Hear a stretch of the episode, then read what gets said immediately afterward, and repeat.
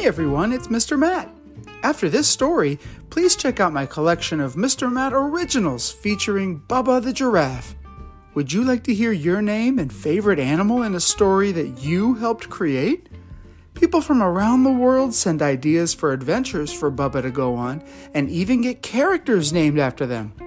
You can find my original stories all the way at the top of my channel. Enjoy!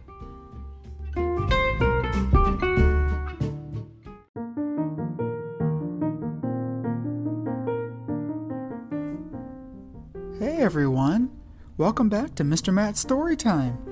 Today we're going to be reading Monsters Inc. James P. Sullivan was a scarer. He worked at Monsters Inc., collecting screams for human children. Screams were very important. Their energy powered all of Monstropolis. Sully was very good at his job. In fact, he and his best friend Mike were the best scare team at Monsters Inc. All day long, Mike set up closet doors for Sully, and all day long, Sully walked through the doors into children's rooms and scared them. One evening, Mike was on his way home when Roz, the file clerk, asked for his daily paperwork. Mike had forgotten to do it. Sully offered to do the work for him. When Sully returned to the scare floor, he found a child's door still in its scaring station. Puzzled, he peeked through the door. There was no one there.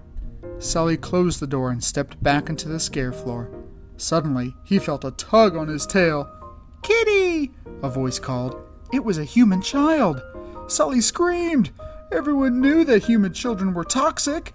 He tried to return her to her room, but she wouldn't go. Finally, he hid her in a bag and went to go find Mike. Mike was at a restaurant with his girlfriend Celia. Looking through the window, Sully gestured for him to come outside.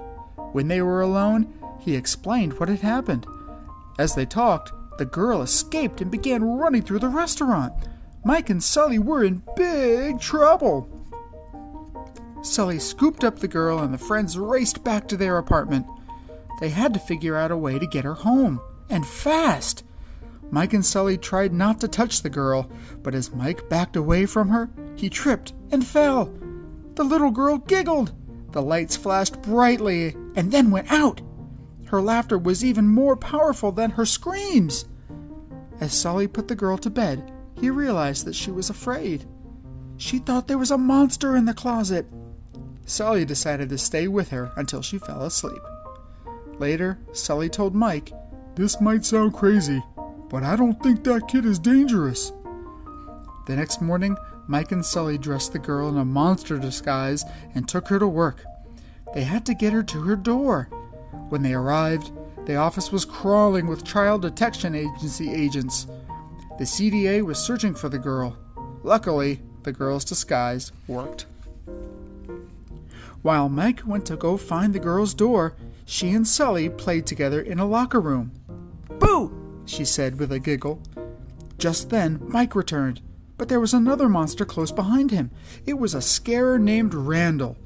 Mike and Sully ducked into a bathroom stall. They listened in horror as Randall told his assistant to get rid of the girl. When Randall left, Mike and Sully snuck the girl onto the scare floor, but Mike had made a mistake. This isn't Boo's door, Sully said. Just then, he realized that Boo was gone. He and Mike split up to find her. As Mike searched the halls, Randall cornered him. He knew all about Boo. He told Mike to bring her to the scare floor. He would have her door waiting. Sully found Boo playing with some little monsters. Soon, Mike caught up with him. He told Sully all about Randall's plan. Together, they went to the scare floor, but Sully didn't trust Randall. Determined to prove that the door was safe, Mike stepped through and was immediately captured by Randall. Sully and Boo followed Randall. They learned that he had invented a cruel new way to capture screams from kids. He was about to try it out on Mike. Sully rescued Mike and then raced off to find his boss, Mr. Waternoose. He needed to warn him about Randall. Sully and Mike found Mr. Waternoose in the training room. They quickly explained what had happened. Mr. Waternoose promised to fix everything. But he was really working with Randall. He grabbed Boo out of Sully's arms and then pushed the friends out through an open door. They were stranded in the Himalayan mountains. Sully knew Boo was in trouble. He had to get back to help her. He and Mike raced to the nearest village and found a closet door to lead them home. Sully rushed to Randall's lab. He tore the machine apart and saved Boo. But he still had to get her to her door. Mike and Sully climbed onto the machine that carried doors to the scare floor. Make her laugh, Sully told Mike. He knew Boo's laughter could power all the doors. Suddenly, Randall appeared. He chased the friends through door after door after door. With Boo's help, Mike and Sully trapped Randall in a closet and shredded the door. But they weren't safe yet. Mr. Waternoose and the CDA had taken control of the doors.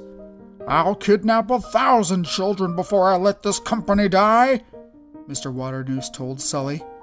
Waternoose didn't realize that the CDA could hear him, too.